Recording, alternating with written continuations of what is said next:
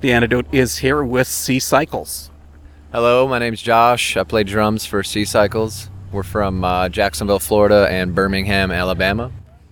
Uh, audio feed's great. We've uh, been on, I think this is our 14th show on the tour, and uh, we have Dayton and Columbus coming up next. But uh, we're just enjoying the time out here and having a good time camping and seeing a bunch of different bands and all that. What's your style? Uh, we've drawn comparisons to M83, Asayer, Radiohead, um, Animal Collective.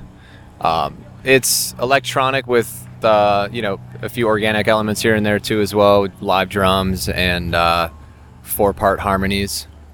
Are you guys ocean dwellers? I mean, after all, it's Sea Cycles.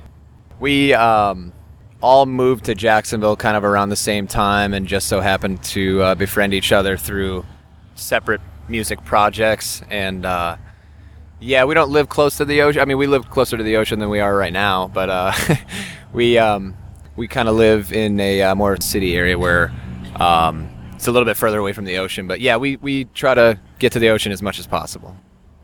But you guys are in Florida, and your lead singer is in Alabama. Yes. Um, we practice as a three piece with her tracks um, kind of backed up, synced with our uh, music at the same time. And then whenever we play shows in town or anywhere else, we always kind of get together and practice for about two or three days beforehand. And she'll come down from Alabama and make the short trek and then just hang out with us for a couple days and get ready. And then we'll uh, go out and play a few shows. And when does this all turn out to be full time? That's everybody's goal. Uh, we would hope uh, in the next year. We just signed a uh, two album deal with a uh, label out of California called Other People Records, and um, super cool guys, Jesse Barnett and Tom Williams, and uh, they've been really really supportive, uh, kind of helping us along the way. This is our first tour, so. Uh, hopefully, in the future, we have a another album to do once we get back home, and uh, maybe after that, maybe start you know doing a little bit more full time. This three week kind of stint just so happened to be really really great we got on with Narrow Arrow, and those are just some of the greatest guys we've ever met and played with. So it's it's been a great time.